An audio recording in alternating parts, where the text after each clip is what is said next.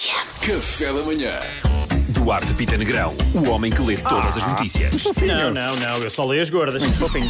Produção de cannabis em casa dispara para autoconsumo, não é? Devido à escassez. Andávamos todos aqui todos contentes, a achar que as pessoas tinham aproveitado para jardinar no confinamento. Olha, sabes, devíamos ter desconfiado, devíamos ter estranhado quando os, os itens comprados em conjunto eram adubo, vasos e depois doses industriais de batatas de pacote e, e mortalhas.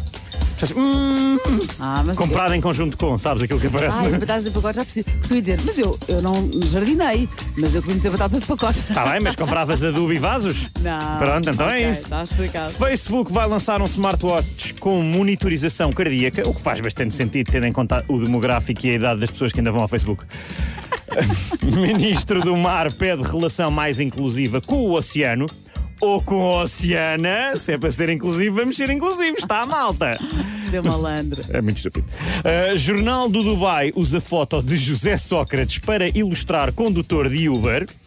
Usaram assim uma foto de stock. Respondendo à principal pergunta das pessoas: qual José Sócrates? O corrupto? Sim, exatamente esse. Só para as pessoas se situarem, podiam achar que estávamos a falar de outro. Adorava ter visto o processo de seleção desta foto lá no jornal. Foi tipo: olha, isto é a notícia de um condutor de Uber. Procurei a foto de alguém que possa conduzir um Uber. Ele vai à net, não é? Encontra. Olha, este gajo tem pinta de quem conduz o Uber. Pois tem. Quer dizer, não é dele o Uber. É do melhor amigo dele. Ele só o conduz, pessoal. Então vá, feito. Vamos usar essa. Obrigado. Café da manhã.